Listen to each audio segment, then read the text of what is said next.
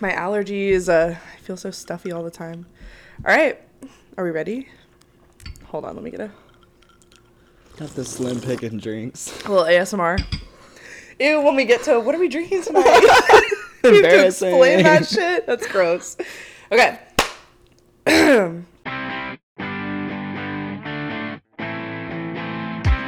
my god, that's iconic. Hey everyone, and welcome back to That's Iconic. I'm your host, Molly Treaty, and thank you for tuning in to another episode of my wonderful podcast.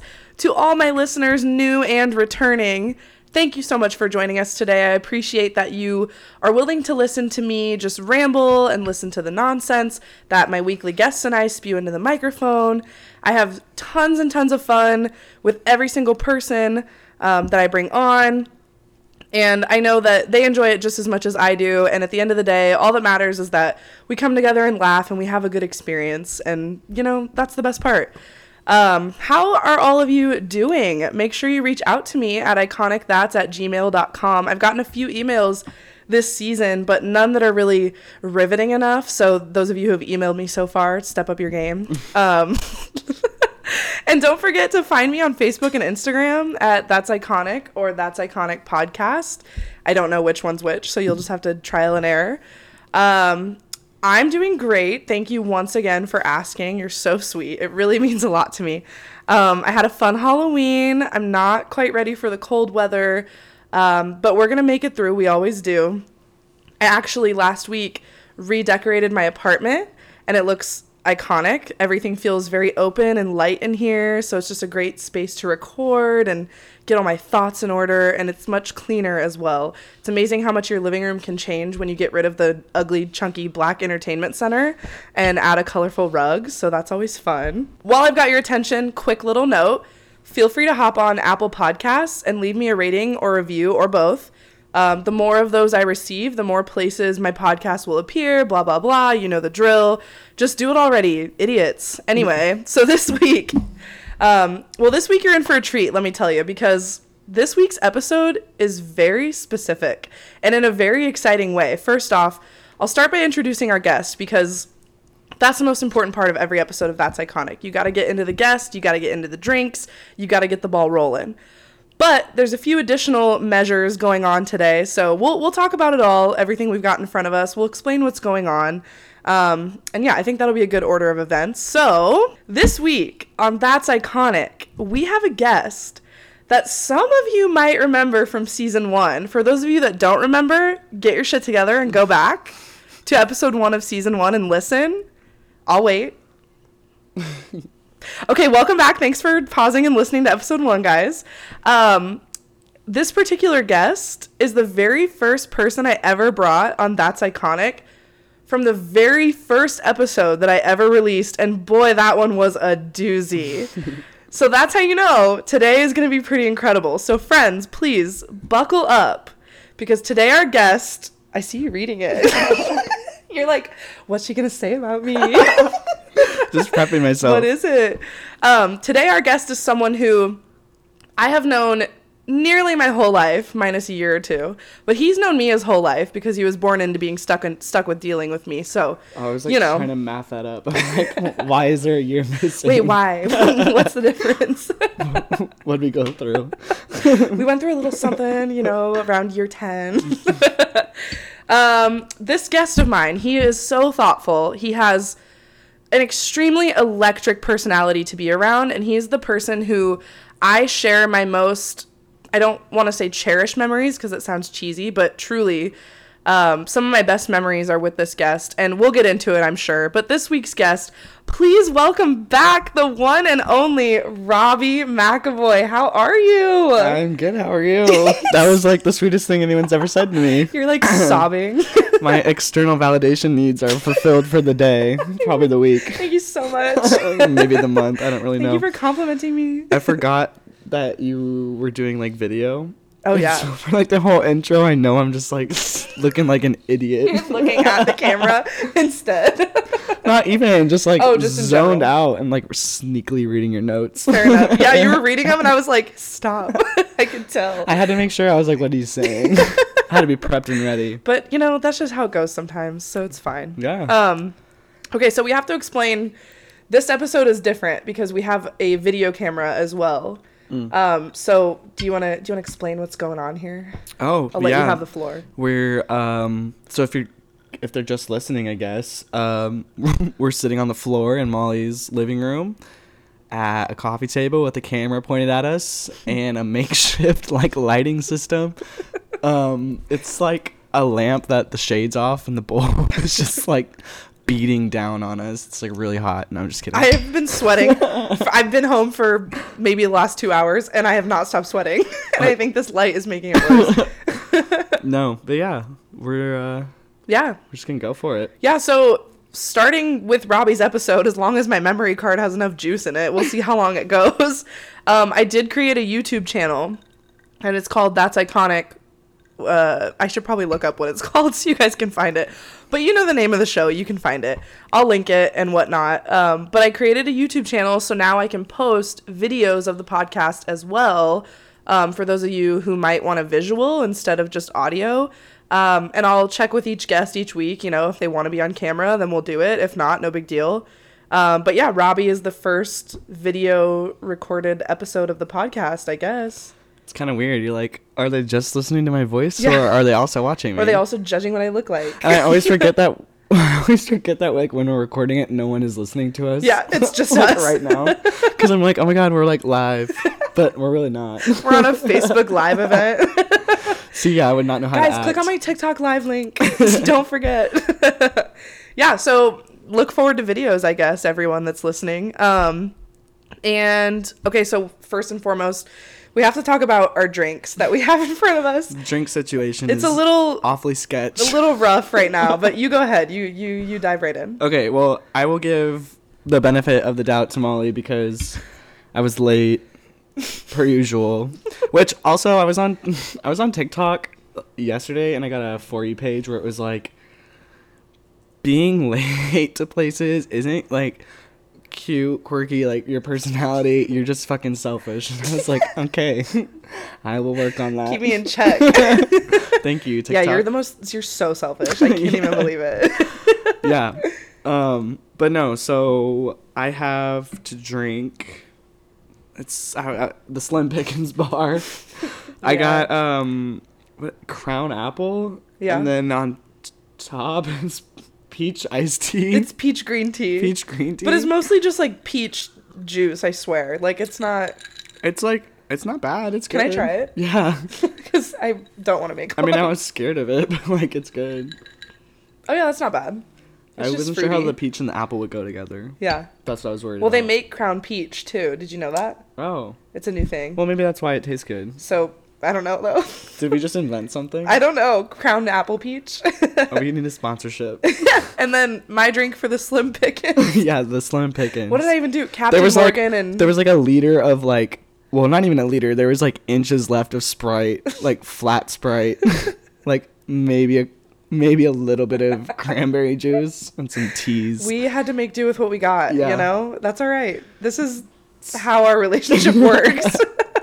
Give this it, is how it always goes. Give and take. Yeah, absolutely. Yeah, so mine's citrus green tea and Captain Morgan. And it's actually pretty good now that I've let it marinate a little bit. Now, watching you put it together was scary. Yeah, it was a... It, At first, just tasted like Captain and water, and I was a little concerned. Of the Slim Pickin' options, that's not the one I would have gone to, but I, know. I can see the creativity. It was risky. It. it was risky, but it was worth it. We have to do a A S M R. Oh, sip, clink, and sip.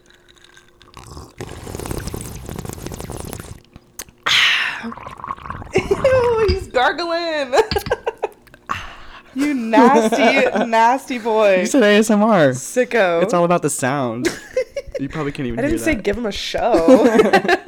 This is not free. Subscribe to my OnlyFans. Subscribe.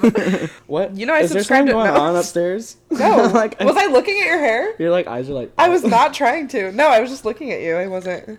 Sorry if I smell too. I wore this last night. Wow. When I went with mom to uh, El Vallarta's like Mexican restaurant. It smells like laundry. Oh, cool. Yeah. You're like, good I for put me. It on, I was like, I smell kind of beefy. I smell beefy.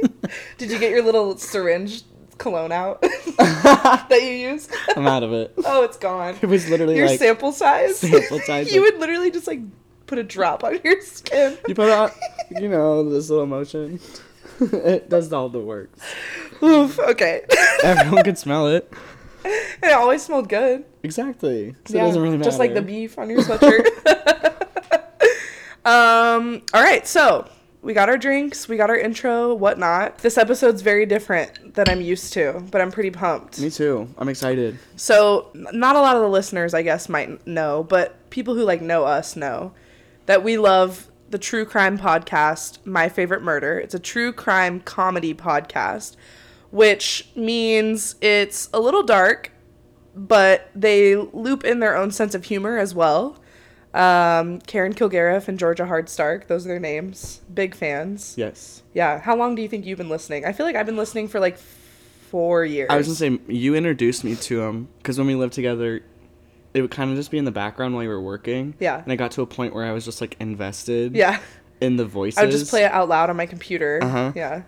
And they just kind of, like the way Molly's ex- describing it, they just each bring a murder or a true crime event to the table, and they share it with each other, and to get through, like, the dark, like, deep shit yeah. of, like, what a murder actually is. Yeah. They use comedy to, like, make it better and, yeah. like, make it lighthearted, which can be tricky, but yeah. they do a good job at it. They do it well. So yeah. this episode, Robbie and I are going to be reading true crime stories that we researched in the last couple days, and I'm I'm pretty pumped. Last couple of days. I know. I A K A, said last couple- I did mine la- like literally an hour ago. I started mine this morning. Like the last few days, we've been researching. Yeah, I have been like sitting down and studying for days. We're on so end. Professional. Like I don't know. What Checking to out guys. Books at the library. Oh yeah, absolutely. Like yeah, just no. I watched one twenty twenty episode and I just listened and I was just like, oh, yours is kind of recent.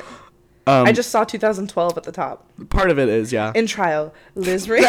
Stop, don't read my info. I start reading it. it. Um, yeah, so I feel like, I mean, should we just go right into the stories? Like, yeah, I think so. Yeah, I'm fine with that. Do you want to go first? Or I want you to go first. You want first. me to go first? I was worried that was going to happen. Ah. My notes say, so, Robbie, this is the story of. And I start typing it. This is the pleasure of being the guest. You have to make me feel at home. True. So you have to go first. You're right. Okay, I'll go first. Um, I found my murder. Well, a few of my um, podcasts have done this murder. And I remember listening to it on one specifically, not even My Favorite Murder, on this podcast called And That's Why We Drink. One of the hosts does a paranormal story and the other one does a murder story every week. Uh-huh. It's pretty good. They're fun. Um, but that's where I got the idea. And so I picked some information from them and some from the internet as well.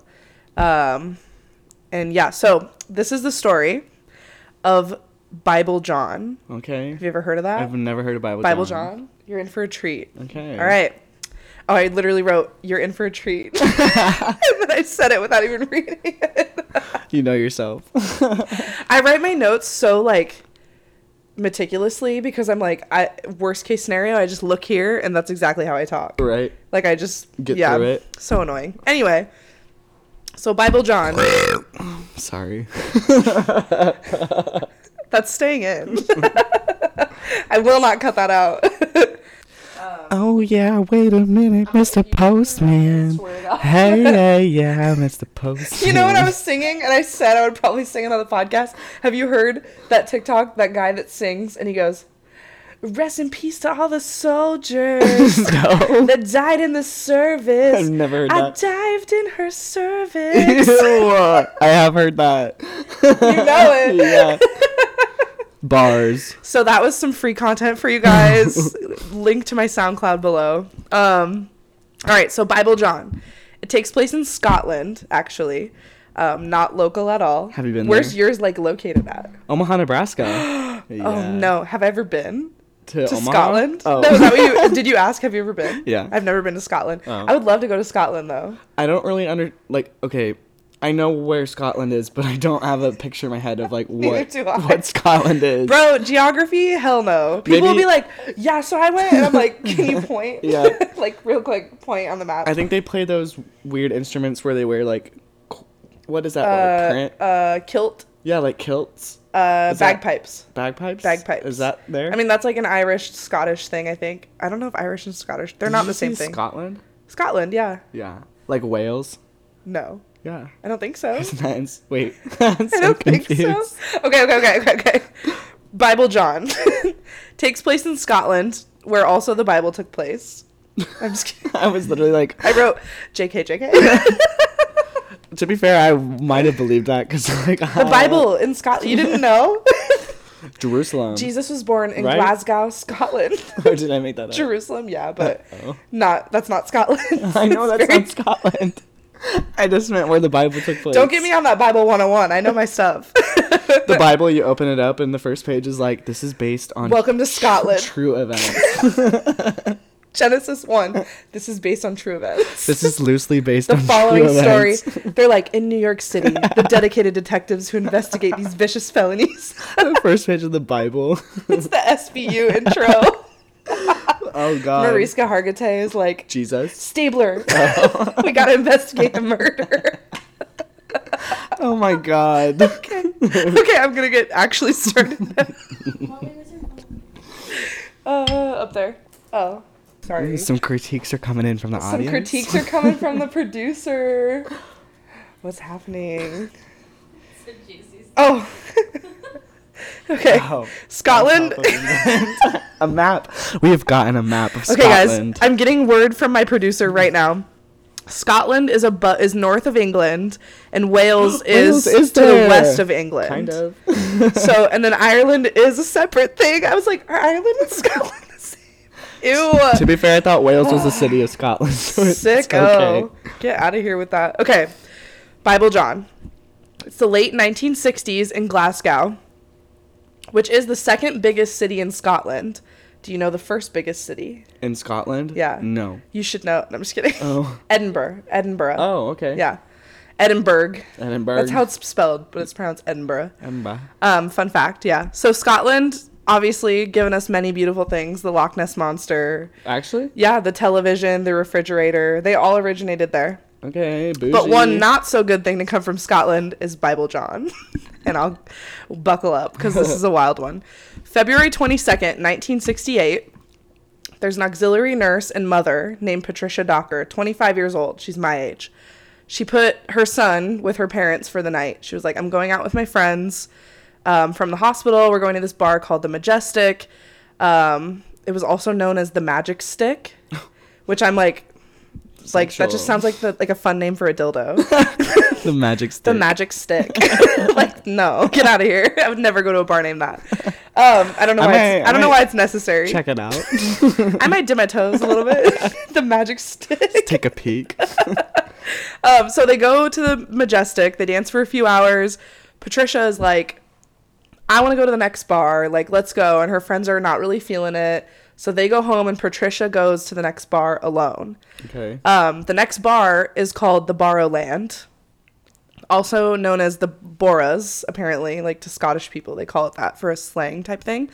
Um, probably pronouncing it wrong. Who knows? But um, I refuse to use a Scottish accent. So the, the Barrowland Ballroom has a huge neon sign. Apparently, there's, like, explosions of, like, yellow and blue and pink around it. And their website claims that it's the biggest of its kind in the U K. So it's fancy, you know? The sign. Oh. They're, just the sign. They just they're advertise like, their sign? We have the coolest sign in the U K. Get they're on like, down. Our drinks fucking suck, but yeah. We have a really cool Come sign. Come on down, y'all. They're like, all we have is liquor. We don't have mixers. We yeah. don't have... just it's straight the, shots. The Slim Pickens. The Barrowland. That would be your fucking kitchen. It would. So on Thursdays, so the Barrowland Ballroom... On Thursdays, they have a night called Grab a Granny Night. What? Like a grandma. But the idea is if you're twenty-five or older and you're single or you hate your marriage or whatever, you come to the Barrowland and, like, get with someone. Oh. Yeah. So it's okay. Like grab a granny. It's like if you're twenty-five and single, you're a granny. Okay. I would be a granny. It's like online dating in real life. Yeah, pretty just much. Show up and pick. Yeah, you just show up. And like I read grab a granny and I was like, we're going out, Grandma. Yeah, that's what I was thinking. Go. Like that's what I thought when Everybody I saw it. Bring your grandparents. And I got excited because I was like, ooh, I'm taking my grandma on a trip to Scotland. Yeah. We're going to Barrowland for grab a granny night. Taking a picture in front of that sign. But no, if you're if you're twenty-five or older, you're a granny on Thursdays, which I would never attend. That's offensive. Damn. You're, so you're a little iffy. Granny. I know. I think it's iffy, to be honest. I don't know about that. um, so and also like grab a granny. Yeah. Like, that's why at first I was like, damn, this is like that's fucked up. Invasive. I'm not trying to grab nobody. Like, get out of here.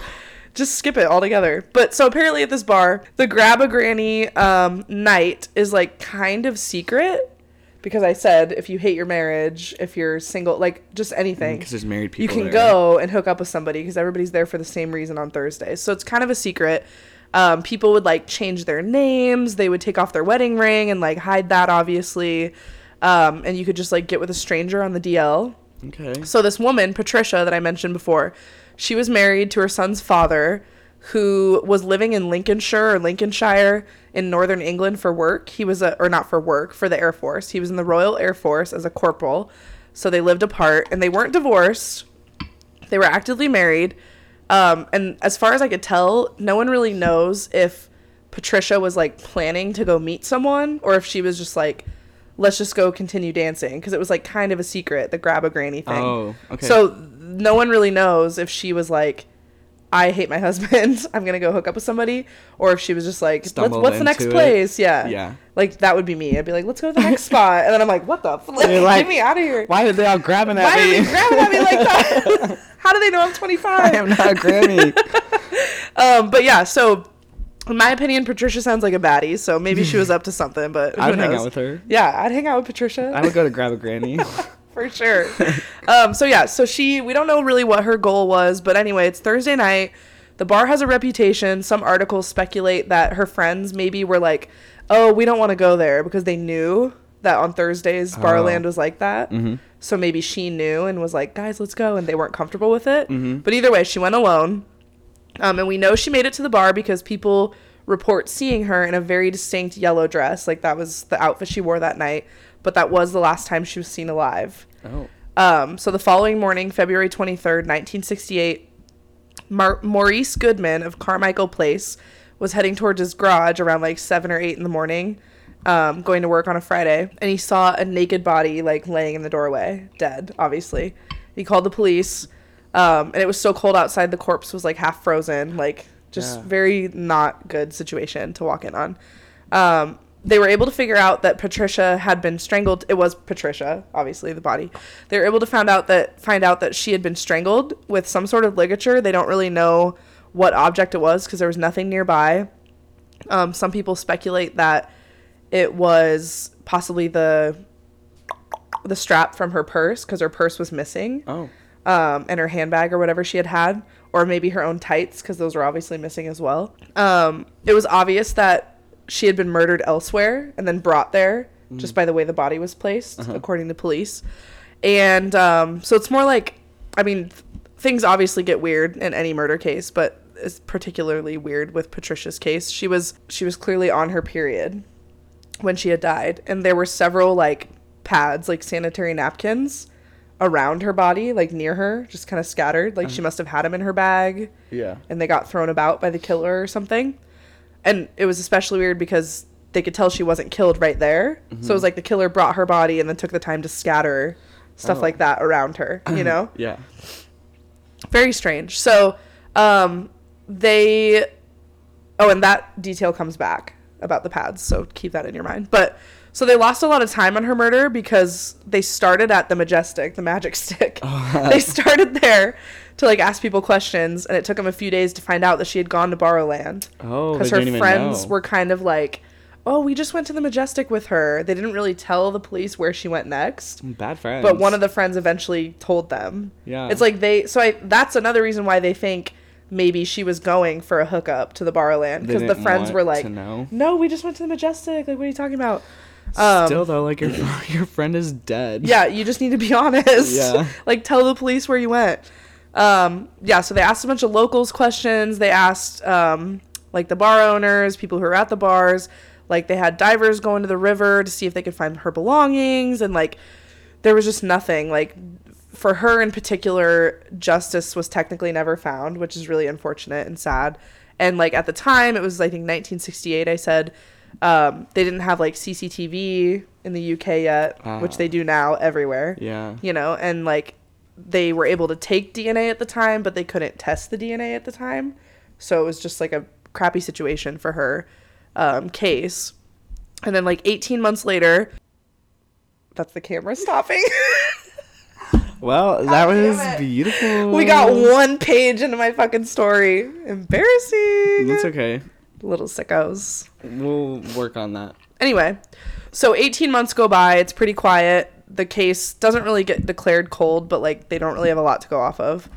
Um, then in August of nineteen sixty-nine, thirty-two-year-old Jemima McDonald left her three kids with her sister Margaret, and she went dancing at the Barrowland. Sorry, I just knocked the mic right up that the table. That was heinous of you. Canceled immediately.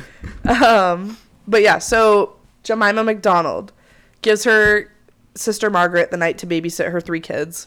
And she goes to the Barrowland. She's wearing a black dress with a white shirt under it. Um, this time it was a Saturday, so it wasn't grab a granny night. Jemima just was going out. She was a regular at the Barrowland. Aunt Jemima. Yeah. And she was a regular, so, like, everybody knew her. Like, it was where it was her spot. Um, the following morning, Margaret, Jemima's sister, is like, she never came home. She didn't come get the kids. Like, what's going on? Um, Margaret goes outside to get to the, get the mail. And she overhears some neighborhood kids, like, talking about some body that was found and how there's a huge crowd at some abandoned building.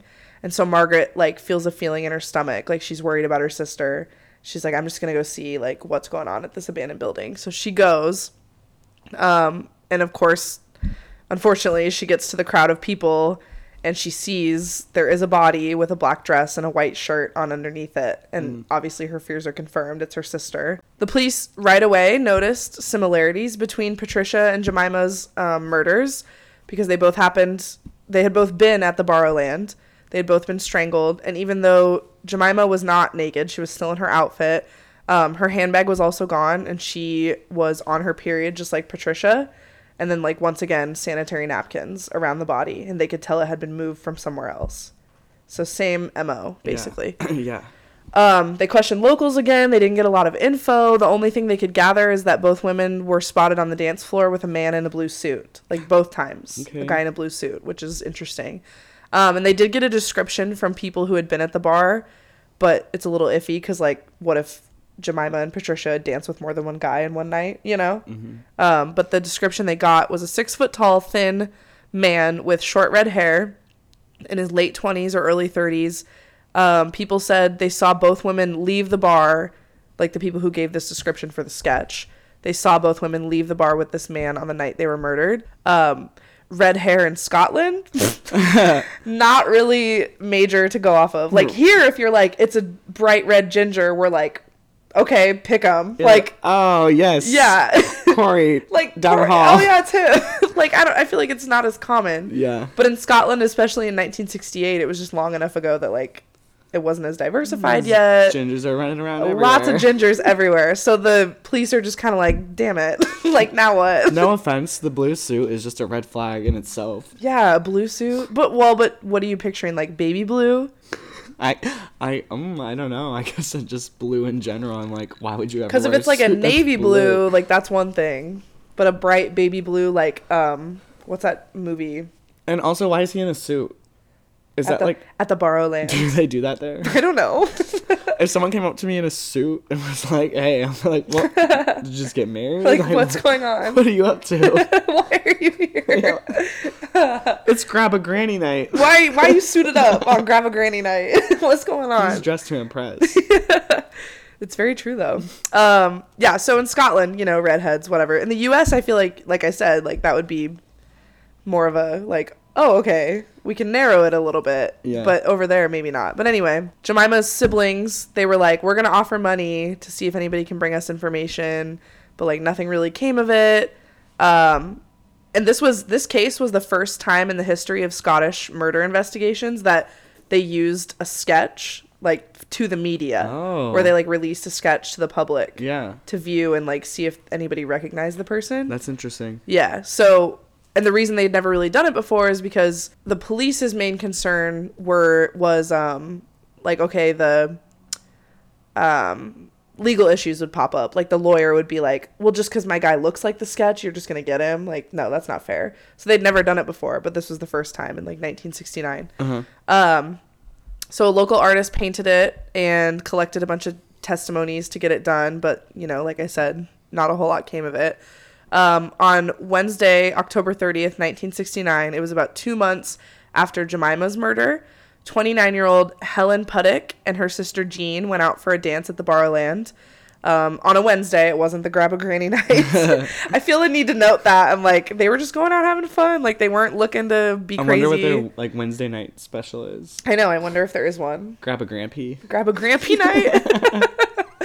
Um, yeah, but so, so Helen and her sister went out, and Helen's husband was later, he said, like, he wasn't really happy about Helen and her sister going out alone together because of what had been going on. Right. With this grab-a-granny guy.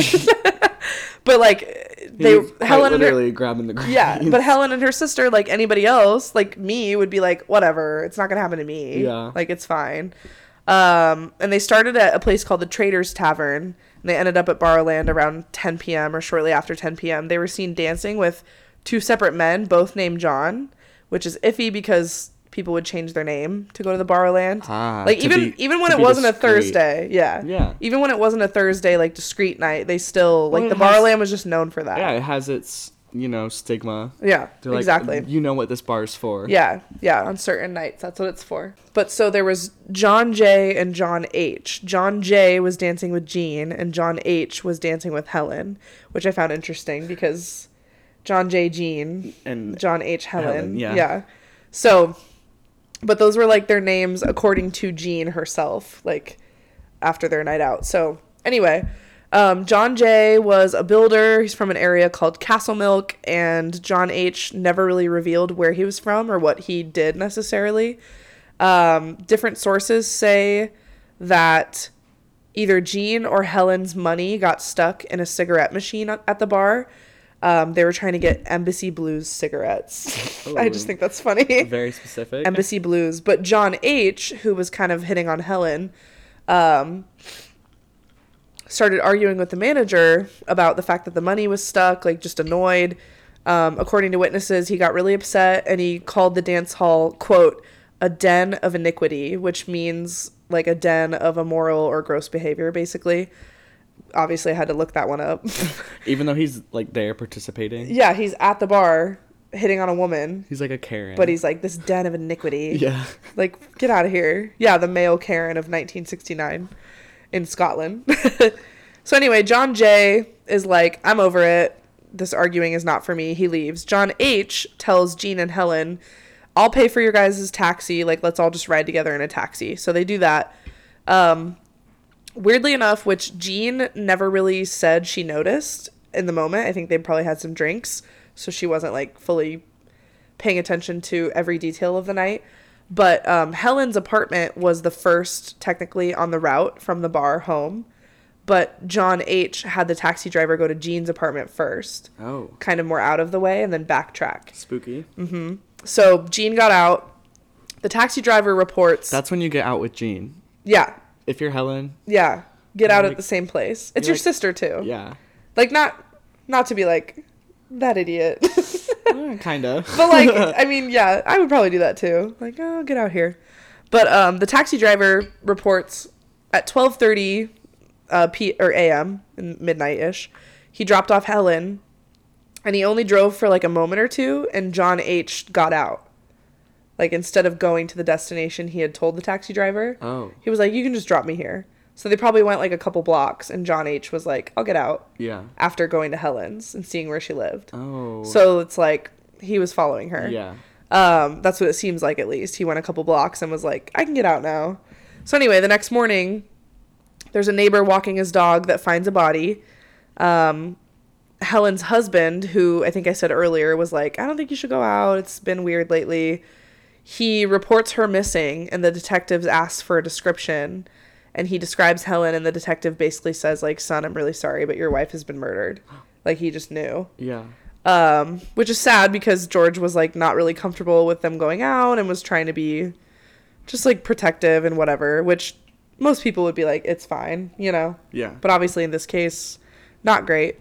Um, the lead detective, Joe Beattie, uh, is his name. He wasn't convinced that all three murders were necessary, necessarily connected at first, but they obviously had their similarities. Um, all three murders were at the same bar. They were all found close to their homes, strangled. Their handbags were missing. They were all in their periods with sanitary napkins, like, strewn about. Um, between all three, the one thing about the last murder of the trio, which was Helen, she had a bite mark on her body, oh. which wasn't like the other two. So they're like, either he's escalating or Helen, like, really put up a fight. Yeah. But they wouldn't really know if, unless they saw the guy. Um, so Jean, Helen's sister, she's brought in for questioning um, and statements, and she is shown a sketch of the suspect, and she basically says, like, that's him when she sees the sketch. But there's also a few issues with that because it had been in the media, and it was the first sketch that the police had ever released in Scotland, like, right. in the whole country. So, like, people are kind of like, did she actually see the sketch and be like, that's him, I recognize him, or did she just see it on the news and, like, got it mixed up? We don't really know, but she claims, like, she had said, I have not seen this on the news, so who knows. But um she um Jean recalls that at Barrowland, John H., who was the one in the taxi with them, mentioned having sisters, having a caravan, having a cousin who recently hit a hole in one in golf. Like, he was just telling stories. So with that amount of information, I mean, personally, I could find anyone with that. I've got a few sisters. I've got a caravan. I hit a hole in one. I'm like, I'll get on Facebook and I'll find you in a heartbeat. Nowadays. Nowadays. But at the time, you know, so the police are, like, um, trying to go off what Jean gives them, basically, because they don't have a ton. Um, and she gives them a physical description as well. She kind of says, quote, he wasn't the Barrowland type. Many of those who used to go were kind of rough or drunk, but he was nice, very nice, polite, and well-spoken. Jean remembers in the taxi after the bar, he said his full name was either John Templeton, Simplestone, Emerson, something like that, with that kind of cadence to it. Um, she has a general sound of the name in her head, but she can't quite get it. Um, and apparently in the taxi, this John H. guy talked about uh, adulterous women. He talked about um, New Year's. One of the sisters asked if he ever celebrates the Scot- Scotland New Year's celebration. And he was like, no, I don't drink, I pray. Which, like, okay, congrats, douche. Like, oh, I thought you meant, like, I don't drink, I pray, as in, like... Oh, no. Like, like pray on He, like, women. Gets on his knees and prays. Okay. Like, he's like, no, I don't celebrate New Year's with all those drunkards. Like, I go home and I, I, pray, and I pray for a good year. It's like, okay, douche. Anyway. uh, I pray for another shot. Yeah, exactly. Do you want to do one? Should we do a shot? Right now? Yeah, why not? Okay. The citrusy green tea really, like, mutes it. No, like, this is a really good drink. It's yummy. Is what's yours now? It's the same thing. Oh, same thing. Yeah. I was it like, is that good. was good. Yeah. I'm going to drink it again. You're like, okay.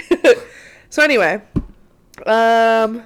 Oh, I don't drink, I, pl- I pray, which, oh, like, yeah. Congrats, douche. Yeah, yeah. Um. So, the, the media latches on to the fact that he was like, I pray. And they start calling him Bible John. Oh. Yeah.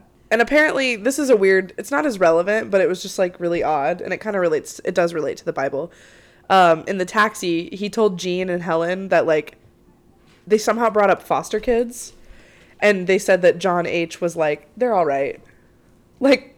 Foster kids? Yeah. Red flag. Like, yeah. What is that? He, and apparently, in the same conversation, cited Moses in the Bible as an example. Because Moses was kind of, like, found in a basket type yeah. situation. Um. He was basically like, that's how I justify that foster kids are cool. Like, they're because, okay. Because the Bible. Because it happened in the Bible, so, like, it's fine. Interesting. Yeah, very strange. Um, anyway, so Jean's testimony became, like, the main part of the investigation, obviously, because she interacted with this man who then killed her sister, and Jean is alive. Like, Jean survived. Mm-hmm. Um, not that she was, like, attacked or anything, but she made it out of the situation. She was dropped off first, right? Yeah, Jean was dropped off first. So, um, there was another... mention from someone who chose to remain anonymous that they saw Bible John getting on the bus the same night of Helen's murder with a mud-stained jacket and a red bite mark on his cheek, which shows, like, some sort of altercation. Um, they were like, he looked like the sketch, and he had, he was rough. He looked rough. So they're like, maybe that was the same guy. Um, the bar manager at Barrowland describes Bible John a little bit differently from what Jean describes him as, which causes a few issues. Um, so they release a new sketch based on just what Jean is saying. Um, the police, using the small conversation they had in the taxi, the police go to like a country club, and like a bunch of country clubs in the area, and they're like, has anyone gotten a hole-in-one recently? Oh my god. Yeah, they're like, have you had any hole-in-ones? And like, do they have any cousins named John? Like, they're like using anything they anything. can find. They're yeah. freaking scraping. Exactly. And then um, they went to the dentist because Jean mentioned that John had an overlapping tooth. And they went to churches because he was obviously religious and very opinionated. Mm-hmm. Um, and like, they literally had a group of police officers known as the Bible John Dancing Squad. And they were like undercover, and they would go to the Barrowland and nearby bars. Try to find him. And try to find him. But like, talking to hundreds of people, they found no one. Like, at all. Right. Um, and I've, I mean, we kind of already said it based on the golf country club thing, but like, based on what they have, they're going off. Yeah. They're like, we're going to use what we've got, and we're going to like make the most of it to figure yeah. out who this well, douche they, is. They know that he has to be in the area. Yeah. Because he's attacked people from the same bar. Exactly. So he's from there. Yeah. So they can do that because mm-hmm. they have a smaller pool of people, right? Yeah. Do yeah, I think? Definitely. I don't know. Makes sense. Yeah, it's crazy to me. They're like, but they really oh, don't this have is much the evidence we have? Yeah. And it's not even technically evidence. It's mostly like hearsay. It's just what Jean is telling yeah. them. But that's what they have to do. Like, investigators, like, they got to take what they get yeah. and make it work. So crazy. So cool. Um, but despite the undercover cops, the, what were they called? The Bible John Dancing Squad. They talked to like hundreds of people, and they never even met someone matching his description or like description of his personality. Like, they were just like, we didn't find him, basically. Mm-hmm. Um, Jean, Helen's sister, attended three hundred police lineups, which in Scotland, they're known as identity parades. Oh, my God. Isn't that kind of a cool name? Yeah. It's more fun than the United States being like, we got to line up.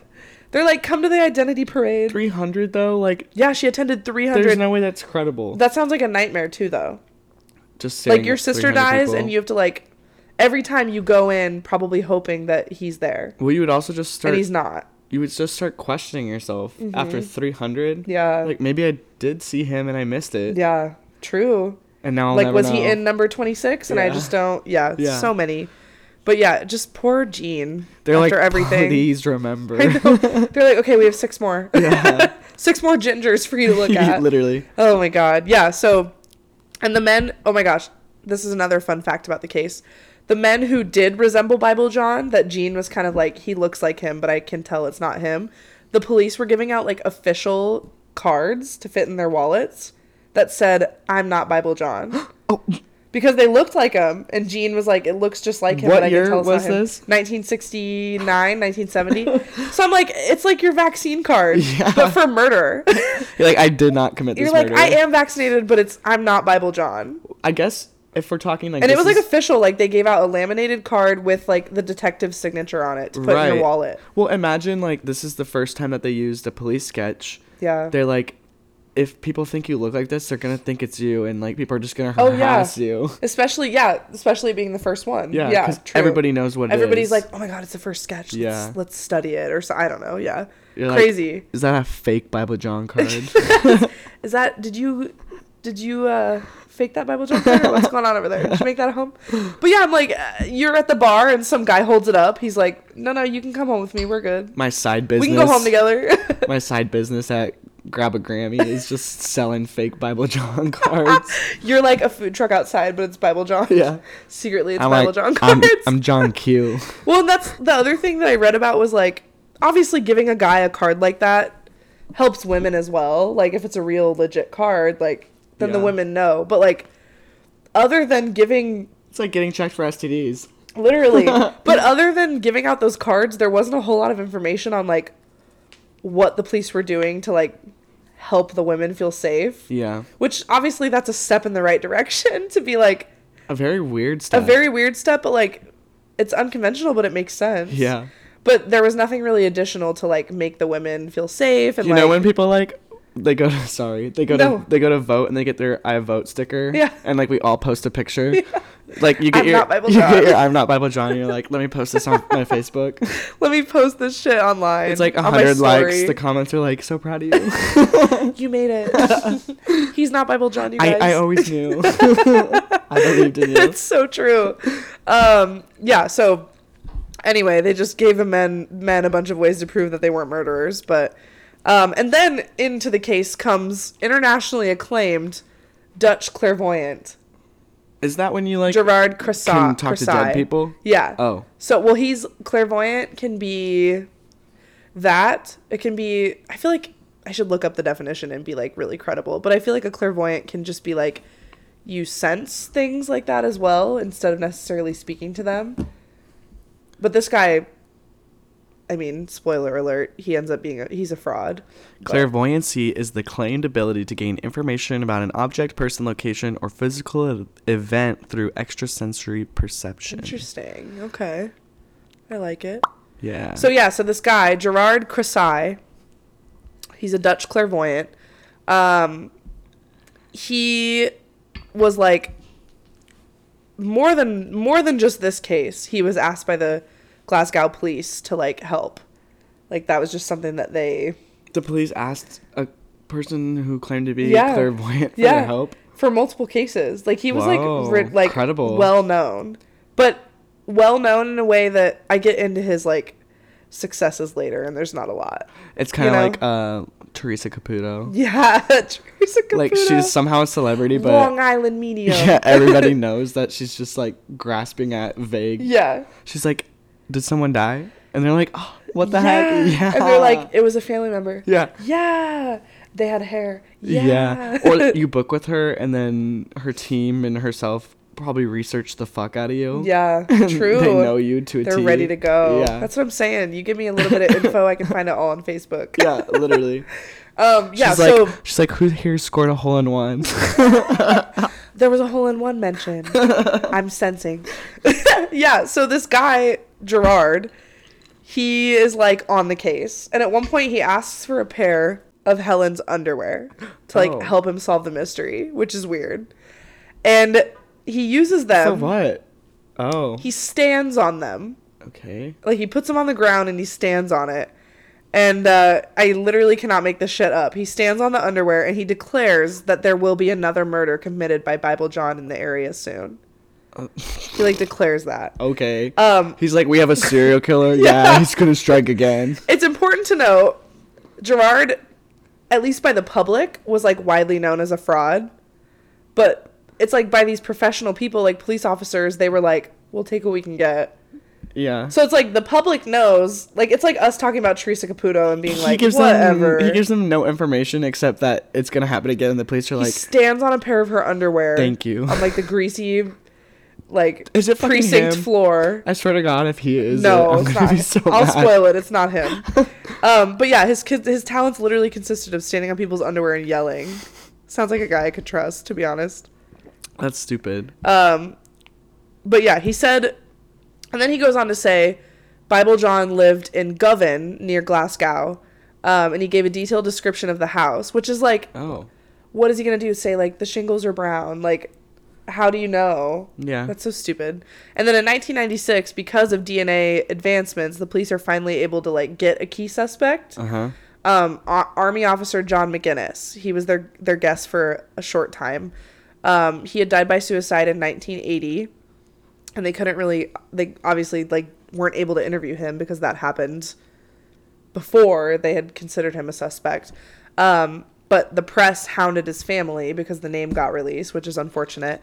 Um, the sister to this McGinnis guy provided a D N A sample, which somehow showed up as an eighty percent match to what was on Helen's body.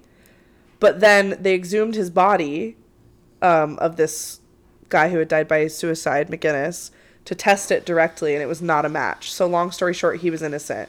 Weird. So something about the D N A, I know that happens a lot, and they well, don't... it's also new in yeah. this time period. Yeah, and they don't, still today, I feel like they don't use it unless it's, like, very, very high percentage. Like, eighty percent might not be enough nowadays, you know? Or maybe nowadays it's better that eighty percent is, but anyway. Um, So, yeah, McGinnis was innocent. They did have a lead for a minute. In two thousand ten, like, jumping forward a bunch, uh, Jean passes away, Helen's sister. two thousand ten? Yeah, who okay. was in the cab. So the case is now considered officially cold because the D N A found on Helen is no longer usable.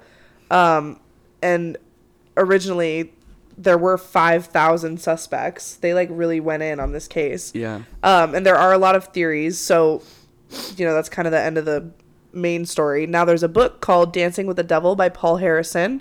He claims that the evidence, um, that he has evidence that the real Bible John was a police officer at the time, which, like, Golden State Killer yeah. ended up being a police officer. So it wouldn't be the first time that that abuse of power came in. Um, in his book, Harrison claims that the lead detective on the Bible John case actually questioned the officer who is Bible John, but was told by superiors to drop the investigation before it progressed. Um, and Harrison also states that Helen's sister Jean sat down for an interview with him, which is verified. Um, and she was sure that Bible John was a police officer. And she also believes that Helen was not the last of his victims, just the last that we know of. Mm. Um, some believe this is, like, the main conspiracy, and it's really my last note, um, section of notes, but the main conspiracy is that serial killer Peter Tobin, who's a Scottish serial killer. Um, and he's currently serving a life sentence for three murders committed in nineteen ninety-one and nineteen ninety-two, is the killer of Helen, Jemima, and Patricia. Um, in May of two thousand seven, he was found guilty of the rape and murder of a woman named Angelica Cluck. Police found the remains of two other victims when they were searching his house during the investigation of Cluck's murder. Um, he's also linked to multiple, multiple cold cases. They found a link to him and the Bible John murders. Um, and they launched an operation called Operation Anagram, but they didn't find any real proof to link him to it, like like physical proof, just like mostly theor- theoretical proof.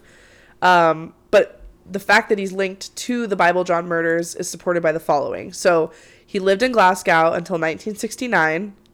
According to the Scotsman newspaper, he met his first wife at the Barrowland when she was only seventeen, mm. and he raped and tortured her before oh, she God. escaped the marriage.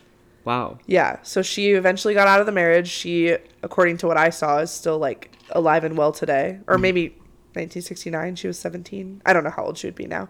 But she got out of the marriage and lived, like, a full life is what I saw.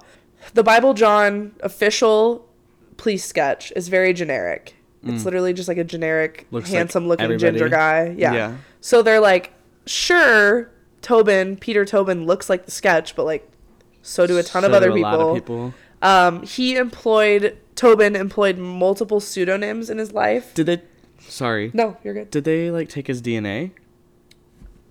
Because they had, right? I don't know if I, I don't know if I get to that. Oh. Because wouldn't that make help? That would make sense, but I never found anything on that. Mm. So I don't know. Well, Helen's, the D N A from Helen's case ended up no longer being usable. Oh. In, like, nineteen ninety Admissible. or something. So by the time they got to Tobin, it might have been it, too late. It was too late. Yeah. yeah. Um. But he, so Tobin had a lot of fake names in his life. One of them verified is the name John Semple, which, if you remember, in the taxi, Jean was like, I can't remember if his name was John Sempleton, Templeton, or something like that. So they're kind of like, oh, the name he went by was John Semple. It's just like a change. So on maybe his Jean name. was with Peter Tobin. Yeah. yeah. Um, his ex-wives would go on to say that he would get very angry when they were on his period, which is interesting. Like, every single one of his ex-wives. I think there were three. And the people that were murdered were... They were all menstruating. Yeah. Yeah, at the time of their death. Um, it's also possible that, based on his ex-wives' accounts, like, he was just going out and sexually assaulting women in general. And then the women that were on their periods, he, he got violent with. That's what I was thinking. Yeah. I was like, maybe he was just taking women and, like, raping them, and mm-hmm. then when he found out they were on yeah. their period, that's what made him want to kill them. Yeah, and so police did try to start linking a bunch of just sexual assault reports to him. Yeah, to him, but they weren't really able to because, like, women weren't really coming forward, which historically is an issue, you know, like... Oh, yeah. Yeah, it's just something that... Absolutely. It's so difficult for survivors to come forward like that, um, which shows a lot in this case because they did not have a lot to go off of with that other than the murders.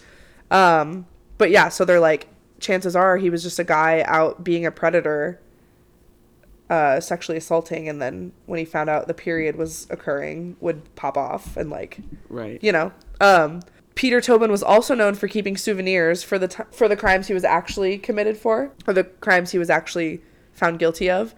Um, it was known that he picked souvenirs such as, like, the victims' purses were, like, a big one. Um, so the murders that he is in jail for, purses were something that he took, basically. So they're kind of like, that's part of the M O, because the purses were missing from these three women.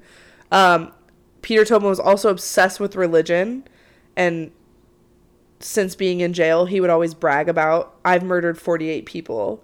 But that's not quite verified because, at least at the time, it was more like, that's just what they say when they get convicted of a crime mm-hmm. and they go to jail. They try to make it seem like they did more than they actually did. Um, and the main detective on the case, that Joe guy I talked about earlier, um, he stated that in, in order for Tobin to be guilty of the Bible John murders, he would have been around sixty years old when they started. And so he's like, I just don't think it's likely that that guy was around doing that. Um... The only real thing besides hearsay that throws a wrench into the idea that Peter Tobin is Bible John is that from August sixth to August twentieth, he got married on August sixth, and he didn't, he lived in Brighton until August twentieth, and the murder of Jemima occurred on, like, August fourteenth. Mm. So they're like, he, we know for sure he didn't commit that one. He has right. alibis. He didn't live in Glasgow. Like, he just, he couldn't have done it. So they're kind of like, we don't think he did the other two either, because these three in a row were so precise. Right. Exactly the same. Um, and Tobin also, his typical target was, like, young adults or teenagers. And the Bible John murders were not really. They were all, like, late twenties. I was going to say, because it was happening on Grab a Grammy. Exactly. Grab a Granny night. It was just twenty-five and up, right? Yeah, exactly. Yeah. So, yeah, they still, they're all technically cold cases, like, very unfortunate for those victims and their families. But, yeah, and the Barrowland is still operating. People like David Bowie have performed there. Like, it's a very popular bar. Yeah. Like, lots of big names. So. That's crazy. Yeah, that's the story of Bible John. Not really a happy ending. I really wanted one that was like, they found the murderer, but this one was just interesting. Yeah, definitely. It's crazy. Yeah. And it could be the fact that it's like, it could be this person, but it could not be, is yeah. always what throws me into, like, a frustration where I'm like, yeah. I just want to know who it is. Yeah. But also, like, maybe it is that person. Right, exactly. All right, your turn. I just your turn, a, critter. I just get a start. Yeah, go for it. Just dive right in. Okay, so when I was looking into murders, um, you know, true crime to do. Yeah. Um, at first, I was like, we should do local. We we should do local, and I think we both ended up searching, like, outside of local. Right. But then I came across a story. And it ended up being local, and I didn't know it until I was halfway through it. And I was like... Oh, you... So you, like, started researching, and all of a sudden yes. we're like, wait a minute. And then I was like, damn, I'm the worst person in the world, because I am doing one that is local, even after we were like, do we have to do one that's Ooh, local? Okay, anyway, I'm ready. So I would describe this, just like a summary of what I'm going to read to you, yeah. is... A love spiderweb is really what it is. And there's lots of tricks and turns and twists and crazy things. Okay. So I'm going to start by talking about Dave Kroupa. He is, like, the center of this story. Okay. So from the get-go, we're in two thousand twelve. This is Omaha, Nebraska. Okay. He's recently separated from his long-term uh, girlfriend. They had two kids together, and he had just moved to Omaha in twenty twelve. Um, he got a job in an auto shop, and he started online online dating. That's what he did when he moved to Omaha. twenty twelve, online dating, like, what what was there to do? Yeah, true. That was early. That was probably early, like, in the some, online, like, dating world. Craigslist, like, yeah. looking for a mate. Um, You're what's only... the match dot com? Christian Mingle. Christian Mingle. farmers only dot com. So he starts online dating, and he meets... Um, Liz Golyar. Um, I had to, like, look up how to say her name because okay. I didn't know how to say it. So she's a single woman. She, this is a preface. Yeah. So she has two children as well, and they're the same age as Dave's kids. And she also owns a housekeeping business called Liz's Housekeeping. Oh. So immediately, Dave is, like, super attracted to Liz, and they go to a coffee shop, they sit down, they chat, and they just hit it off, like, immediately. Yeah. They had a lot of fun together. They got along well. As how people described them. Yeah. Um, and they were casual. Dave was very like upfront about that mm. in his relationships. Oh, is about that, okay. He yeah. wanted to be casual. He wanted to be casual in his relationships. He had just got out of like a long-term relationship, and Liz was okay with that. And he was very open with that about every woman that he met on his like online dating profiles. Mm. Um, and he was meeting a lot of women. There was Mary. There was Kathy. There was Joyce. There was Beth. There was Margaret. There was Sandra. Oh my God. If the chemistry was there and a woman was willing, Dave was more than happy to explore sexual relations. Interesting. And he says he was kind of going wild because he felt free for the first time. Okay. Like, he just felt so, like, allowed to do whatever he wants. Yeah. Um, however, his opinion on casual hookups changes um, when he is working at the auto shop one day. Mm. Um So this is six months after meeting Liz from the online dating service. He's Christian working, Mingle. yeah, Christian Mingle. So he's de- um, he's working the front counter, and a woman, her name is Cari Farver. She comes in, she brings her Ford Explorer in. It's having issues, mm-hmm. and um, Cari was described as like a beautiful, light-hearted energy. She's thirty-seven. She's a single mother mm. um, to a fourteen-year-old son. And she's a computer program at like a computer programmer at a really big firm in Omaha, Nebraska. Okay. Um, Cari wanted to be known for always having a smile on her face and being a little bit crazy. She's extremely intelligent, vivacious, and she's full of life. So she walks into the shop and Dave's like, "Oh damn, like I want yeah. that." Yep. Um, and to his surprise, right away, it's very clear that they're both attracted to each other. Mm. And a few days later, he finds Cari's online dating profile, asks her out, and they go to Applebee's for their first date, which... Yeah, we're fancy, like, Applebee's on a date night. I am sorry, but, like, Applebee's, like, come on. Okay, but if you think about it, this was two thousand twelve. It's a little more... Like acceptable. Half apps at Applebee's. Now we've got places that are like craft kitchens. True. Like they're like, yeah. Back then though, that's all we had. Sorry, am I talking too fast? No. Okay. You're good. I'm like scared. I'm like, yeah. Trash. No, so, you're totally good. After the date, Cari and Dave go back to his apartment and they share a first kiss. Things are starting to get kind of like hot and heavy. Mm-hmm. And Cari cuts it off and she tells Dave that she only wants a casual encounter, nothing more than sex. And Dave is super excited about this yeah. because that's all he wants, too. He's into it. He's like, I can't imagine a better situation than, like, this. Yeah. Um. So, at the end of their first date, mm-hmm. Cari does not stay with Dave. She's leaving. Dave walks her out of the apartment. And at the same time, Liz Golyar, the first relationship I brought up. Mm. Um. So, this is six months after Dave had met her. Yeah. Liz Golyar stops by Dave's apartment Um, to pick up things that she had left behind. And like I said, it happens as Dave is walking Cari out, and uh, they walk by each other. It's like a ten second encounter, and that's it. Mm. Um, Cari isn't bothered by the encounter. She doesn't care. And she doesn't even mention it to her best friend, Amber, when they talk about the date afterwards. She's like, I had a great time. I haven't laughed like this in like forever. She's just very happy about the whole situation. Um, so it turns out Cari's job, the place she works, is literally right around the corner from Dave's apartment, and um her house is about an hour commute from where she works. Okay. And she has this really big project coming up, and Dave offers to let Cari stay with her, and Cari says yes. And so now Cari has a key to the apartment, and they've only known each other for less than two weeks. Yeah. So it's very clear that they like have a decent connection, like to just be offering your apartment mm-hmm. with a key to somebody. Yeah, I feel like their conversation about keeping it casual helps with that, though. Uh-huh. Like, like they're, they're like, they're oh, we're just friends. Like, yeah. I'll help you out. Mm-hmm. But obviously, for most people, it's like, whoa, that's fast. Right. Yeah. So now it's November thirteenth, two thousand twelve. Dave wakes up. He gets ready for work at six thirty a.m. like normal. He gives Cari a kiss, says I'll see her later. Mm.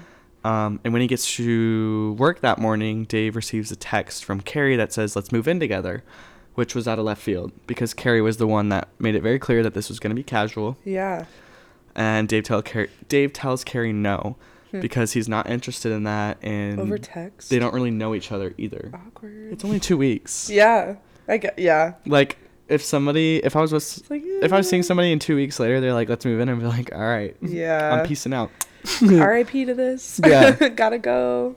Yeah. So, that's a lot. Um, Almost immediately after being told no, Cari starts blowing up Dave's phone with messages. And these messages read things like, I hate you, I don't want to see you anymore, I'll find somebody else, you ruined my life, lots of profanity, just like awful stuff. Wow. Um, and it seems as if like her fun and like outgoing personality like switched on a dime. Like yeah. all of a sudden she was just somebody else. Uh... He doesn't hear from Cari for two to three days. It's just completely silent, silent mm. until his phone again starts blowing up with messages like, you're a terrible person, fuck you, all this shit. Wow. Um, and he feels like he dodged a bullet. He's yeah. like, thank God, like I don't need that kind of person in my life, whatever. That's not okay. However, on the same day, November thirteenth, twenty twelve, Cari sends a text to her mother, Nancy, who she has a great relationship with. Um, and Nancy is watching Cari's fourteen-year-old son, Max, uh, while Cari stayed with Dave to work on this huge project for work. Mm-hmm. Um, and the text talks about how she's she's got a job in Kansas she's going to go to. Mm. And uh, it really threw her off. So Nancy asks Max, Cari's son, she's like, what is what is this all about? Like, I don't know. Yeah. And Max says that Cari was looking at new positions in Kansas, so it's possible that she could be, like, there for work. Like, yeah. maybe she's just, like, looking into it. Like, who knows? Um, and the mom, Nancy, texts Cari, her daughter, back, but Cari wouldn't call her. She would only hmm. text. She would not answer the phone, which was starting to concern Nancy because, you know, like, why would you not pick up the phone? Yeah. Like, it's your mom. Um, they mm-hmm. also had a habit of, they, they would talk on the phone at least once a day, the mom oh, and wow. the daughter. So they were close, close. So, like, very clear, like, the mom's like, this is odd. Um, right. And also, she was concerned, but she wasn't super worried because she knew she'd see Cari, because Cari's half-brother was getting married, and Cari's son, Max, is an usher in the wedding, and she promised that she mm. would be there for it. Mm-hmm. Anyway, she continues to avoid texts from her mother. Uh, she wouldn't pick up the phone. She didn't come to get Max at the day of the wedding. And her whole family's stunned. Like, this is very out of character. Yeah. Um, and that's the final straw for the mom. The mom's like, I'm filing a missing persons report with the local authorities. Yeah. Uh, she does mention that Cari was diagnosed with bipolar disorder. Mm. And that she had been on medication, but had frequently talked about how she felt like maybe she could stop taking it. Yeah. And the police jumped on this information. They're like, okay, people who stop taking their medications usually behave erratically, mm-hmm. and they can do things like this. So they didn't take it very seriously, and it really made Nancy upset because yeah. she felt that something was wrong with her daughter, but nobody would take her seriously, and nobody would listen to her. Damn. Um, yeah, so to recap up to this point, Cari is nowhere to be found. Yeah. Her family is stunned, and the police are suspecting that she's just having some sort of breakdown. Like an episode thing. Mm-hmm. Oh, man. So Dave is continuing, you know, Dave is the boyfriend yeah. that she's been living with. Yeah.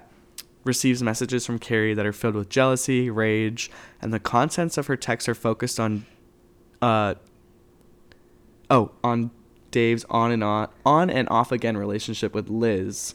Oh. The girl that she saw in passing. Yeah. So at this point, Liz, Liz Golyar, is receiving similar. Liz was the original, the first girl okay, that, that okay, he met okay. online. Okay. Mm-hmm. Yes, yes, yes. So she's receiving messages from Cari as well, um, and she decides to get in contact with Dave. She tells Dave that Cari's harassing her uh, through text and email. And she was upset, and she wanted to know how a woman that she saw by chance encounter has For her a few seconds. has her like contact information. Yeah. Um. So now it's November twenty-third. This is ten days after Cari's been gone. Hmm. Liz comes home from work, Dave's first girlfriend, and finds that her garage has been vandalized. Someone had written whore in spray paint from Dave damn all over her garage. Um she calls the police, she files a report, and she tells the police that the common link between her and Cari is Dave. So the police go to the auto shop to question Dave because that's obviously like a prime suspect. Yeah, they're like, w- obviously it's the boyfriend. Yeah. Right. Um, yeah, any podcast or any story you listen to, it's like, oh, there's a man and yeah. two women that have him in common, and one of the women goes missing. Right. Let's check the man out. Right. So Dave was the last person to see Cari alive, but he pulls out his phone and he shows police the messages that he's been receiving, which are crazy. Yeah. And they switch from like an ac- ac- accusatory accusatory like tone. yeah. Yeah. Yeah. Accusatory. Yeah. Accusatory tone to a more understanding one. Um, in the weeks. What's it called? Yeah. I had to, I had to figure out what. Um, however, though, in the weeks after she left, Carrie's still communicating with her family. She'd send texts to Nancy, her mom, and Max, her son, saying that they're going to move to Kansas together. However, she misses her brother's wedding. Yeah. Carrie's absent for her own birthday. She missed Thanksgiving. Carrie. She misses Max's fifteenth birthday. Um, and she even misses her own father's funeral in the time that she's gone, but still communicating with people within oh, no. her like web of people she knows. That's messed up. Yeah. Carrie texts her mom, "I'm sorry I missed the funeral," and Nancy replies, "The only way I will know if, if it is you is if you call me and I hear your voice." Yeah. The texts start to get mean at this point. Mm. Um, Carrie accuses Nancy of like being a bad mother and that she's controlling. Um, Interesting. Dave would receive about sixty texts, one hundred emails, and one hundred calls per day from Carrie. Per day? Per day for three years. Oh my God. So an upward. I thought you were going to be like, over the course of this week. No. Holy crap. So like fifteen thousand messages basically in total is what Carrie was sending to Dave. Holy crap. Who she knew for less than two weeks. Yeah. Um, and they would just. Yeah, and I can't even imagine the number of texts her mom was getting and her son was getting. Yeah, yeah, that's crazy. And he switched his number multiple times. So she oh was God. getting somehow his number. Um. And she would send things to Liz in messages like, "She's a fat cow. She's nothing. She looks like she lost her puppy. Oh, M- maybe she'll do us all a favor and kill herself." About Liz. Wow. Um, Carrie said that. Yes. Like in the text. Okay. Mm-hmm. And Carrie seems to be everywhere. One time, oh Dave God. is watching T V in his living room, minding his business. He's in his lazy boy watching T V. Yeah. And Carrie sends him a text like, "I see you in that blue shirt. Oh my God. With your feet up watching T V." Like just Yikes. flat out stalking. Yeah. Yeah. Holy so crap. So she's no longer just ranting about like, this is a, you're a bad person. She's yeah. fucking like watching him. Ooh. Right? Carrie wrote, "My favorite thing to do is stand outside your window window and stare at you." Your window. Stop. I love standing outside your window. Okay. Carrie said that. Carrie says this. To stare at Dave. Dave, okay, okay. Outside his apartment. I keep wanting to say David and it feels wrong, but it's because you're saying Dave. Dave. So I'm like, David's not right. Yeah. Damn, Carrie. Something's wrong with Carrie. Well, finally there's a clue. Who's... Can you hear that? Somebody's honking Someone's out there. Someone's car is being broken into. I wonder if you can hear it on the recording. I guess we'll find out. Hopefully not. So finally there's a clue after all these weird messages. Yeah. Dave comes home from work to his apartment complex and recognizes Carrie's Ford Explorer parked in the complex. Okay. Which he recognizes because she brought it to him to work on in the auto shop. Oh, so yeah. he knows immediately that, that it's her car. Yeah. Um, he takes a picture of it. He sends it to the police. And it ends up being a very crucial piece of evidence because Ooh. there's not a single fig- fingerprint in the vehicle, except the police find a small like mint container like in the car, and it has Ooh. it has one print on it that's perfect. Interesting. Like perfect. It doesn't match uh does not match Carrie's fingerprint, which we know now. Yeah. Doesn't match Carrie's fingerprint, and it didn't match anybody in the F B I database. Hmm. So it's kind of like a dead end. But yeah. it's something that they it's have. It's like a, this could be a suspect, but we don't know who it is mm-hmm. type of situation. So five months after Carrie's disappeared, Nancy, Carrie's mom, gets mm-hmm. a phone call. And the gentleman on the phone tells Nancy that Carrie is in a homeless shelter and she wants Nancy to come pick her up. Interesting. So the investigators and Carrie go to the Sienna Francis house, and the investigators go in to go get Carrie, yeah. but she isn't there. Um, Carrie's friend Amber also gets a message from Carrie around the same time saying that she wants to come home. She mm. says, "Hey, I made a big mistake. I took off for a while and I'm ready to come home now." But Amber can never get Carrie to decide on like a spot to meet. Oh. It's very like loose and vague. Her friend is like, "Let's see each other." Yeah. Interesting. Um, the son is losing hope. He decides to reach out on Facebook uh, to his mother. To, okay. Because Carrie is still active on Facebook too. She's posting updates and yeah. like things like that. Uh, he says hi, and oh she. Oh my God! Can you imagine like? How much time has it been now? Like since she five five months. Okay, in my head it's like years, but five months is still so long. Mm-hmm. Like if my mom all of a sudden. He's only fifteen. Oh my God! No, And he doesn't have a dad. Heck to the no. Yeah. If I just suddenly, especially in this day and age with social media, if my mom was posting, but like I hadn't seen or heard from her, like yeah, in the way that I normally would in five months, I would be losing my mind. Right. Oh my God, that poor kid. Well, and Max and Nancy are suspicious. They don't. That's necess- the mom and the son. Yeah. Right. They're the ones that filed the missing persons report. Like yeah. They know something's wrong, but nobody will listen to them. Yeah. The police are like, they're like, she's contacting you. We can't do anything for you. So Max asks Cari to answer three questions to prove that it was really her. Oh. What's my middle name? What's our first boxer's name? And who is my best friend as a little kid? And she never responds to the message. Oh, shit. Um, shortly after, she posts on her Facebook wall, I've answered enough questions to prove myself. I'm not missing. I just don't want to be at home right now. Wow. Meanwhile, the stalking of Dave and Liz continues to escalate. Dave's received over a thousand messages from Cari threatening him. Mm. I hate you so much. I want to drive a knife through your heart. Am I ruining your life yet? Holy shite. Dave and Liz start referring to Cari as Crazy Cari, and the trauma that they're going through brings them together, and they start dating again. So Dave is now dating Liz, who he first met six months ago, because they're both like trauma bonding. Robbie! I think I know. I think I know what's happening here. Let and it's, me get to oh, it. Oh, it's my body is stressed out. Okay, okay, okay. okay. You gotta let me get to so it. So Liz and Dave are together now. Together again. They're like because they're both getting harassing yeah, messages from Cari. And that just kind of okay. As Dave and Liz start hanging out, they receive messages from Cari at the same time. Oh shit! You're a worthless whore, Liz. Dave says they'd hang out, and it was common for both of their phones to blow up with just awful messages from Cari. He's becoming numb to this stuff. Like, it's happening every day. Yeah. Like, he doesn't care. At five much. months, like, of just, yeah, you but become numb. One day he gets an email with a photo attached that looks like Liz tied up in the trunk of a car. And it says, I have Liz tied up. You need to call her right now and tell her you hate her. Otherwise, I'm going to kill her. Dave calls Liz and asks if she's okay. And she's fine. And they both laugh it off as a Crazy Cari moment. It was just another oh. day for them at that point. Not, not even shocking. Like, that doesn't even that doesn't even affect them. At one point, Cari emails Dave a link with an obituary for Liz. She writes, I didn't know her very well. Expect, spelled wrong, I don't know why, that she was a whore and a man stealer. Thank God she is gone, oh is what God. It says. All right, so now we're nine months past when she's been gone. It's crazy that this is all happening under one year. Yeah. Like, in my head, I'm like, Cari, wait, Cari. Yeah. I'm like, Cari's been sending messages for like five years at this point. This is when it gets insane. That's what it feels like. So this is August oh, I'm not ready. twenty thirteen. It's nine months since Cari's been gone. I'm so glad I went first. Because yours is clearly like going to be a fucking bombshell.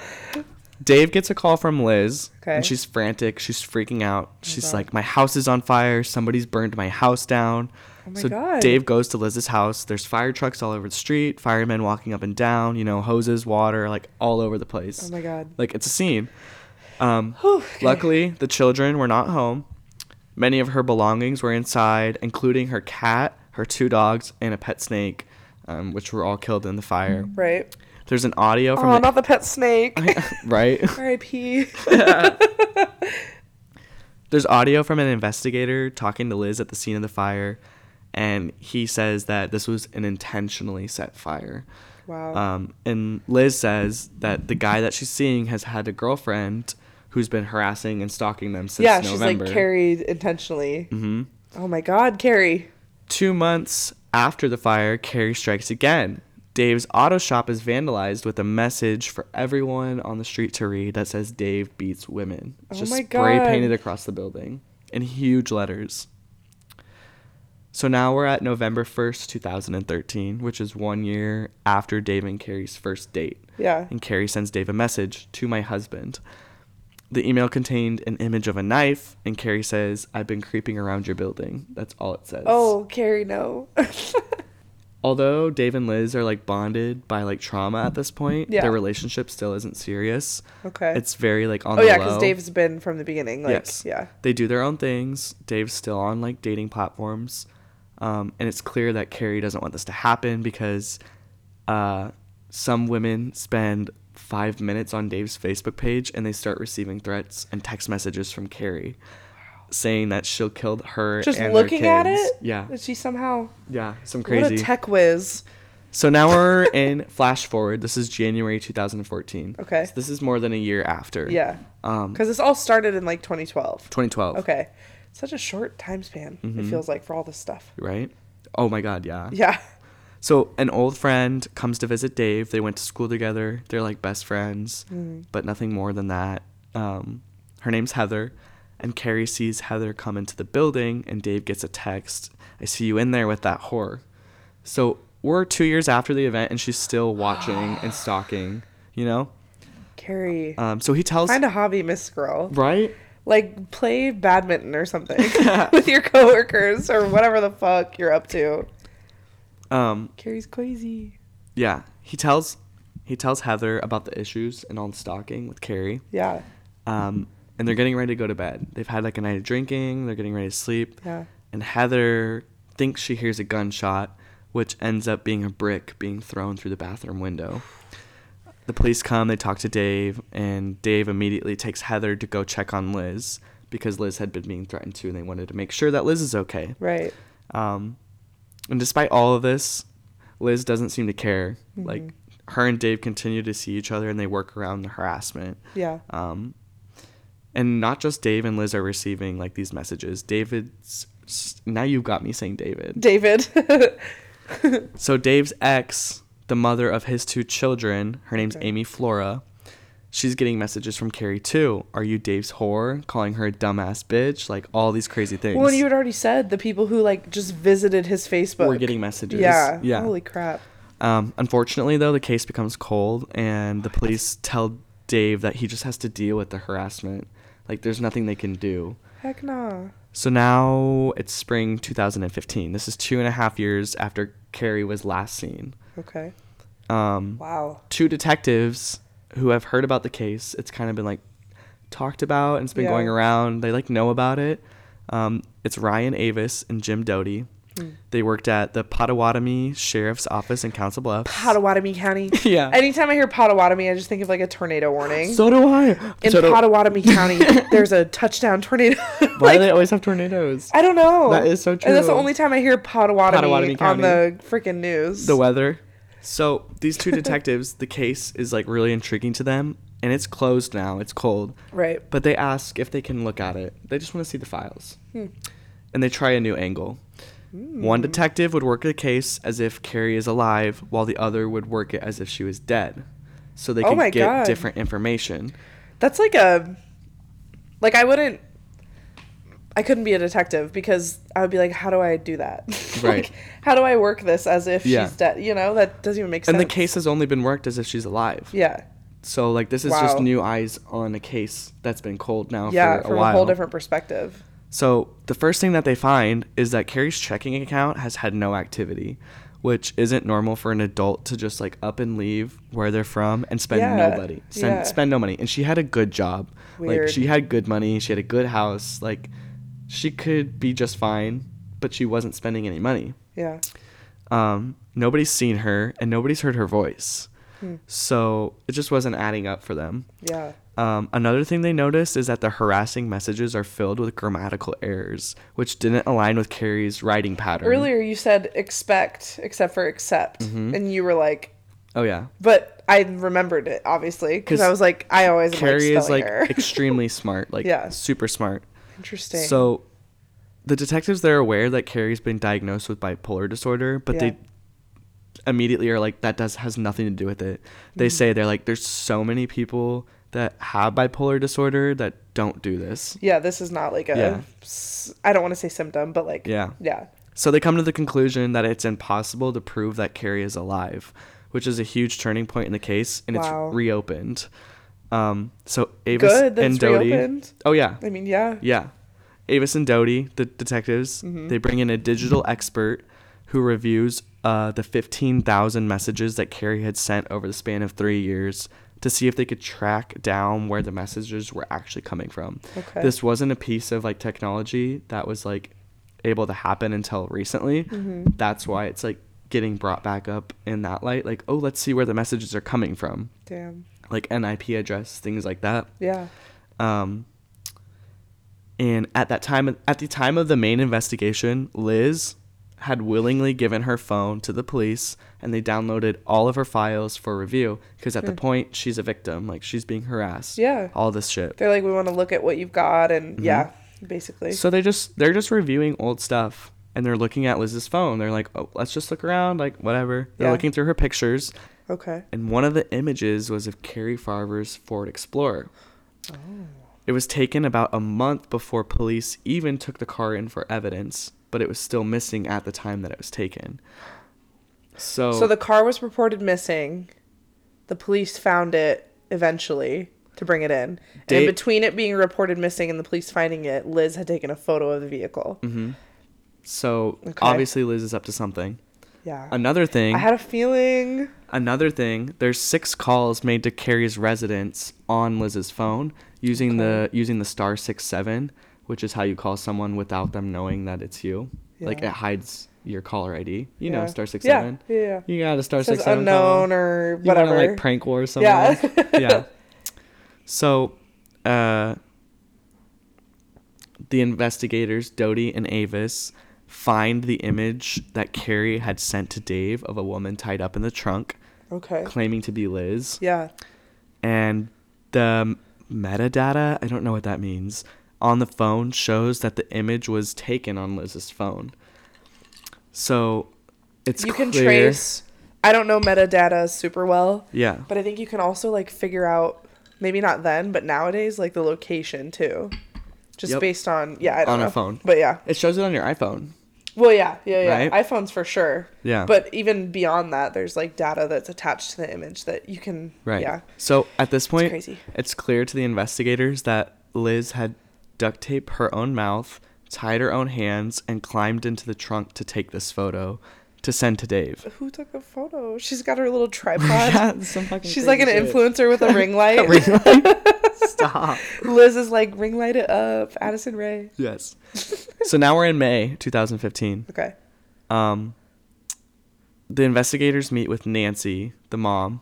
Okay. And Nancy tells them that Cari had texted her a picture picture of a check from a person that was made out to Cari for five thousand dollars. And Cari had asked Nancy to let the buyer into her home to remove all of the furniture. Okay. Um, the investigators realized that the check was signed by um, Shanna, which is Liz's full name, Golyar. Mm. So now she has two links to Cari, who she claims that we only saw each other in passing. Yeah, once. The police take Liz's fingerprints, and they're a perfect match to the prints on the mint can that was found in Cari's Ford Explorer. Oh, Liz. So the police come to Dave, and they tell her, him, they're like... She made it a long time before it got yeah. linked to her, though. Oh, it gets fucking crazy. Oh. This is not even the... Like... Yikes. The police come to Dave, and they tell him that we know Liz is the suspect. We don't have enough to arrest her yet. But Dave can't wrap his mind around this, because he spent two and a half years... trauma bonding yeah with this girl confiding over someone in her else and just like yeah um trauma bonding for sure. And like I said, although all the signs point to Liz being the killer, the police don't have enough evidence to arrest Liz. Wow. So this is where it gets crazy. Liz comes into the police station on her own one day. Oh my God. While they're still investigating her, but they don't have anything to arrest her or even like bring her in for questioning. But she comes in on her own. And uh, she's talking about the harassment from Cari, and she tells them after two and a half years that she no longer thinks it's Cari. She thinks it's Dave's baby mama, Amy. She's like, mm. it has to be. She's like, why would why would a woman? This is like, I need the heat off me. Literally, she's like, oh. she's like, why would a woman who's only known Dave for two weeks be doing this when there's someone who had a relationship with him and two kids for so long? It's probably her. Wow. So low blow. Doty and Avis, the new investigators, they see her come in and they're like, oh my God, we're looking into you and she has no idea. So they're like, we're going to go to her house. And they go to her house Shit. And they're sneaky. They're like, we're going to help you. We heard about your harassment case. We're going to help you get to the bottom of this. Damn. And they go inside and they play dumb. Because they wanted to Good lower... Good for Doty and Avis. Avis, yeah. Said, the yeah. investigators. Yeah. Good for them. They wanted to get as much information out, so they're playing dumb. And... Liz tells investigators, she's like, it's it can't be Cari. It has to be Dave's ex. Um, her name's Amy Flora. Mm. And the police ask again. They're like, hey, we download your files previously. Mm-hmm. Can we do it again now that it's been like more chunk of time? And she agrees. So the police wow. download all of uh, Liz's files so they can like review them and look at them again. Um, and they take the phone immediately to a digital forensic scientist to start Shit. analyzing the phone. In the meantime, uh, Dave notices that a gun he had previously purchased is missing from his apartment. Oh, God. He calls the police and he tells them, he's like, the weapon or a weapon in my home is missing. Um, but the investigators already know because Liz said that there was a gun missing from the apartment. But Dave had not reported it or said anything. Liz. So she's getting caught up in her own tracks. She's tripping over her own like ideas and made she, up shit. She came Holy crap. she came to the police department to tell them that it was Amy Flora who stole the gun from Dave's apartment before Dave even knows it's missing. Miss girl. December fifth, twenty fifteen. This is six days after the gun is missing. Okay. Um We're in Big Lake Park. It's in Council Bluffs. Mm-hmm. A call is made to the police, and it's from Liz Golyar. She had been shot, and she's bleeding on the walking trail alone at night. Liz says she's approached by a woman who asked her, "How do you like fucking Dave?" Told her to lay down, and the woman shot her in the leg. At first, Liz claims to not know who shot her, but later Liz claims that it's Amy Flora. However, oh, Flora has an alibi. And it's oh quickly God. determined that Liz shot herself. Wow. Yeah. So, she's committed to the bit. Uh-huh. At this point, Dave can't deny the truth. He knows it's Liz who stole the gun, and he knows that Liz has been the one stalking and harassing him for years at this point. Oh, my God, Liz. In the meantime, the forensic analysis finds that Liz has signed up Cari Farver's name for over thirty different email addresses on different variations of her name. And they were able to trace every single email and message, the fifteen thousand messages that were sent to Dave, back to Liz's house or Liz's devices. So it's very clear it's coming from Liz. Oh, my God. Yeah. It's obvious that she's the culprit or whatever. She was also using an app where she could send and receive messages. She could send messages and receive them at a later time. So when she was with Dave, she could get messages from, air quote, Cari, without it looking like she was the one sending them. Oh, my God. Um, she was a tech whiz. Well, can we also talk about the fact that she burned her house down? Yeah. She burned her own fucking house down. She killed down. her pets. Oh, her snake. Yeah, her snake. Um, She's crazy. Holy crap. However, the detectives, they want to know where Cari's at. They want to know where her body's at, so they're going to play into this. Yeah. They're like, it's we know it's her, but we... We don't have enough information to even arrest her. There's no body. There's no... There's not even a crime scene.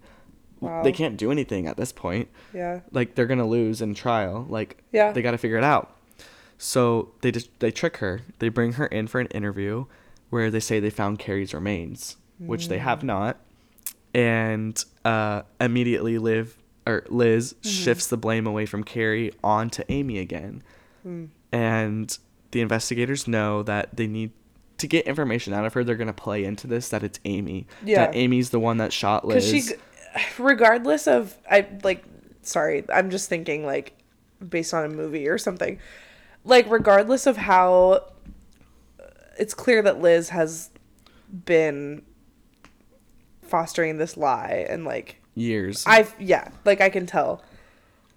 But the fact that she's, like, so deep into it that, like, she probably believes, like...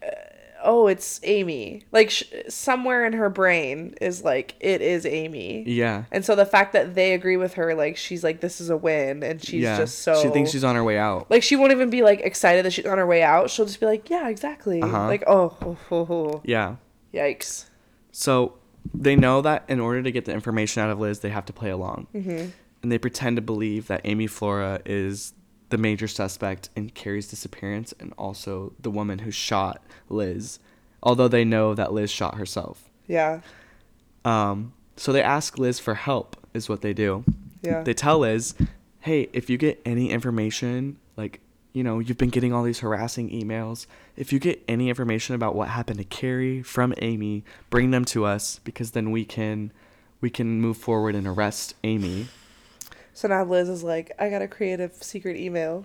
The trap works. Ooh. A few days later, Liz quote, air quote, receives messages from Cari, a k a. Amy, a k a. Liz, herself, and it reads, I shot Liz to make sure Dave stayed away from you, and I got rid of the gun. However, the detectives need details on the final moments of Cari's life to really break the case wide open. Right. So they call Liz, and they tell her that, they're like, we need you to push.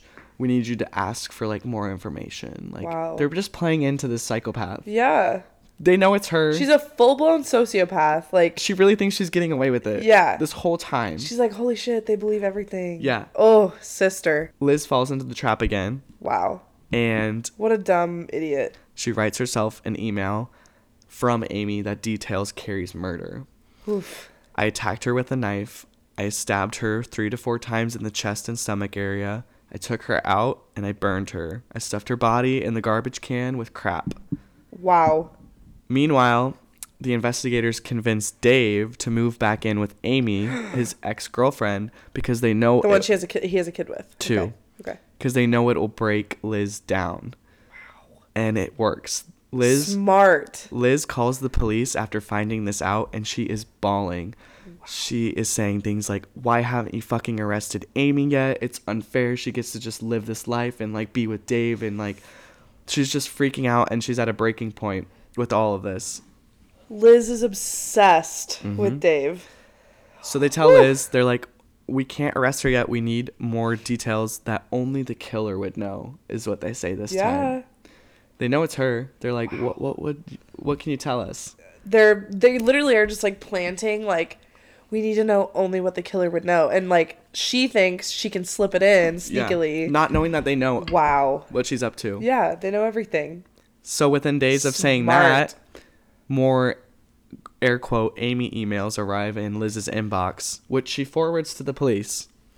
I really did kill Cari, and I did it in her own car, is what it says. Wow. So the police have had the car for this whole time, and they've searched it high and low, and they found nothing.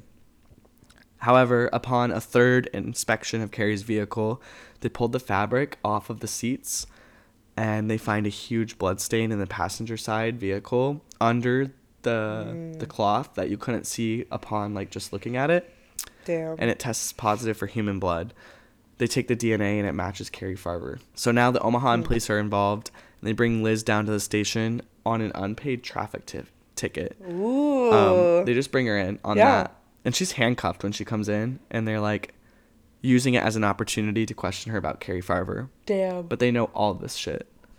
They tell Liz Cari's phone was at her house the night after the disappearance and asked her to explain it. She can't. They asked her to explain the fingerprints inside the car. She denies. They tell Liz that the I P address from the emails are traced to her house, but she says she hasn't had internet in her house for years. And oh she clearly thinks she's smarter than the police. Clearly. And she doesn't realize she's, like, fallen into a mousetrap. She's trap. being the biggest idiot yeah. of all time. Um, wow. They know that she wrote the so-called Amy confession of killing Cari, but she continues to deny it, and she finally asks for an attorney. Ooh, um, Zooey mama. While this interview is taking place, the investigators are searching Liz's apartment with a search warrant, and they find Cari's digital camera and camcorder, which means Liz broke into Cari's house and stole these items out of her house. Yeah. On the camcorder, investigators find video taken two days before Cari's disappearance, and it shows Cari filming her own Ford Explorer, which was vandalized. There's spray paint all over it, and she's filming it. She's like, what what is happening, you know? Um, okay. It's very clear that Liz is the one that did it. However, the strongest piece of evidence hasn't even come, but they go ahead and they arrest her. Wow. They arrest Liz. So now it's December twenty sixteen. Mm-hmm. This is... months before Liz's trial. Um, the investigators, they visit Dave again, and they ask, is like, on the way out, they're like, is there anything else? Is there anything? Yeah. Because they, they... anything at all. Well, they're going to trial. They don't have a body. They don't have a weapon. They don't have... They don't have anything. Yeah. They just have these, like... it's very circumstantial evidence. Yeah. They had to paint a very nice picture for it to work. Yeah. They And they did a great job of, like, oh, here's... things that we know but we don't know. Mm-hmm. Oh, crazy. Dave gives the investigators a tablet that he remembers. Okay. And in the tablet, there's an S D card, like a micro one, oh, yeah. inserted into it.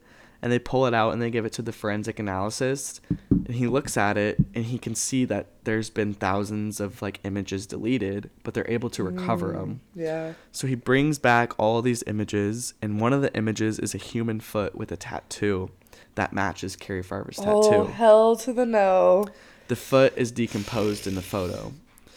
So they go to trial. Liz remains unfazed throughout even the most gruesome details of this situation. Wow. Liz Golyar, she's found guilty of first-degree murder, and she's sentenced to life in prison. She's serving her life sentence at the Nebraska Correctional Center for Women.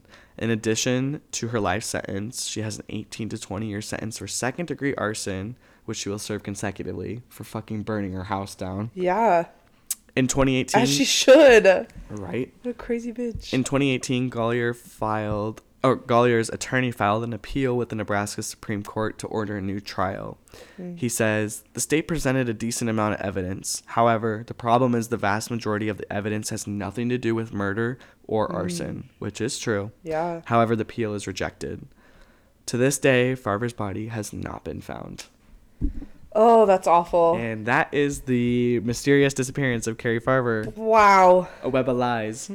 That's insane. Is it not? Like, the amount of time that was spent, like, she's missing, she's missing, who could it be, what's going on?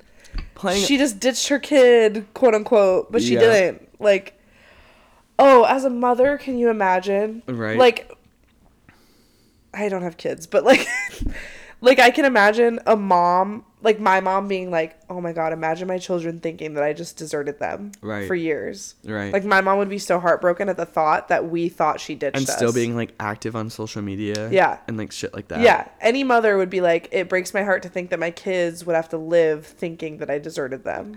And But actually, I'm dead. Like, I would rather, I feel like as a mother, I'd rather have my kids just know that I was dead. Yeah. Just know the worst of it. Well, this... Than believe. Liz is a psychopath. Yeah. She not only is pretending to be harassed and stalked, she shoots herself. She burns her house down. Like She puts she, herself in a trunk of a car. Yeah, she's in it to fucking Holy crap. not be accused at all. What a mad woman. Only for it all to fall back on her. Wow. As it should. Well, yeah, and it's just like the extra details of like her like thinking she's helping the police. Oh, yeah. Like that was such a power trip for her to be like, oh, I'm helping the investigation. And how dumb can you God, be? What an she idiot. really fell for that three times. Yeah. They're like, no, we need details that only the murderer would know. And she goes in and she creates fake it. emails to herself. Oh, what an idiot. Wouldn't like, okay, obviously you and I aren't going to murder someone. But at that point, wouldn't you be like, oh, they're on to me? I'd be like, oh, they want all the info. They know what's up. yeah. They know what's going on. There's she no point. She probably could have got away with it if she was actually smart. Yeah. But yeah, she wasn't. You're right. Oh, what a what a bitch. And then to have a picture of in the I was watching the tape where mm-hmm. it's oh, yeah, the yeah. Omaha police bringing her in for the traffic Crazy ticket. Crazy that that was an Omaha case. Uh-huh. Omaha slash Pottawattamie County case. The Pottawattamie. There's a storm coming. Pottawattamie until ten p.m. Tuesday. Yeah. I was watching it and like they're like, why do you have a picture of her car on your phone? And she's like, I've never even been around her car. I don't even know her car. Like, they have the proof. Amy planted that. Yeah. Like, she really thought she was going to get away with it. Well, thanks for listening to our My Favorite Murder episode, you guys. Yeah. That's a good chunk of time. Nice work, team. We slayed that. I wish mine had a resolution like that. I started the story not knowing what the ending was. It's fun that it doesn't, though. Yeah, that's Sometimes true. I'm glad I went first, because like, yours was like... mystery mystery yeah that found a, an ending. Yeah yeah that was good. That's it, you guys. um Robbie came back and better than ever. Um this isn't related to anything in our show, but I ask everyone, oh if you could go back and give your eighteen year old self one piece of advice, what would it be? It has nothing to do with anything we just talked about, but I gotta ask go it. back to my eighteen year old self and give them a piece of advice. Yeah um just enjoy it. Yeah, stop, I like that. Stop being so, like, anxious about stupid shit. Just live in it. Yeah. Enjoy that shit. Good and answer. And it gets better. Yep. I love that. Oh, I love that, and I love you. Um, well, thank you for coming on, Robbie, and sharing. I'm glad we did a true crime theme. It was a good, like... I think it was a good little twist to the show. Yeah, it was a good, like, add to the mix type of episode. I think people will enjoy it. If you don't enjoy it, go away. Leave me a re- review. Well, thank you guys so much for listening to Robbie and I share our true crime stories. Um, I know, I feel like a lot of people that listen are also true crime people. Because, oh, yeah. like, they're just people that know me and know that I love that. And we are both interested in it, you know? So that'll be, this will be a good one for you guys who enjoy stuff like that. Um, but yeah, thank you guys again for... for listening, for tuning in every week, new and returning listeners. I say it at the beginning, I say it at the end. Thank you guys so much for being here. I appreciate it. Um, I have so much fun sitting with people like Robbie in my living room or wherever we may be, um, and just like, and just like really experiencing the stories that we're telling or the emotions that we're sharing and having fun, having a good time. So. Um, yeah, I hope you all enjoy. Robbie, thank you again for being a guest. Thank you for having me on. I always have a good time. Yes, it was so fun. We'll have you again, I'm sure. It's kind of fun and fresh. Um, the first, the first season one returning guest. Oh, wow. On season two. I'm a legend. Crazy. He's a legend for that. But yes, thank you guys for listening. Don't forget to email iconic thats at gmail dot com. Leave a review and a rating on Apple Podcasts. And, um... hop on Instagram or Facebook and give me a follow or a like. I post on there uh, three to four times a week so you guys can stay in the loop. Um, and yeah, thanks again for tuning in. And, you know, at the end of every episode, don't forget, always remember... That's, That's iconic. iconic. I was like, what are we remembering? What's going on? Thanks, you guys. Bye. Stay sexy and don't get murdered. Stay sexy and don't get... My favorite murder. That part can be cut. Both of us. No, we'll leave it. Karen and Georgia are like, we're suing you for royalties. I'm like, girl, you got thirty-five million listeners. Give me a give me a break. Give me a job. Give me a job. I'll sweep the floors. I'll sweep the floors. I don't even know. They eat peanuts like Texas Roadhouse and just throw them on the ground and you're like, I'll sweep it up. Um, I have experience. Stay sexy and make sure you have your Bible John vaccination card. Yeah, don't forget your I am not Bible John card, you guys. And if not, Liz Golyar will send you an evil, evil email. And she'll get you. Let's do the outro again. I always remember that's iconic. Okay. I'll do it twice, and this will be the actual Wait, one. Okay. So always remember, that's... Wait, I, you have to do it with do? me. Always remember that's iconic. Okay. I'm like, we'll just do it again, because we had some little ad-libs at the end. Okay. Always remember, that's, that's iconic. iconic. Bye, you guys. Bye.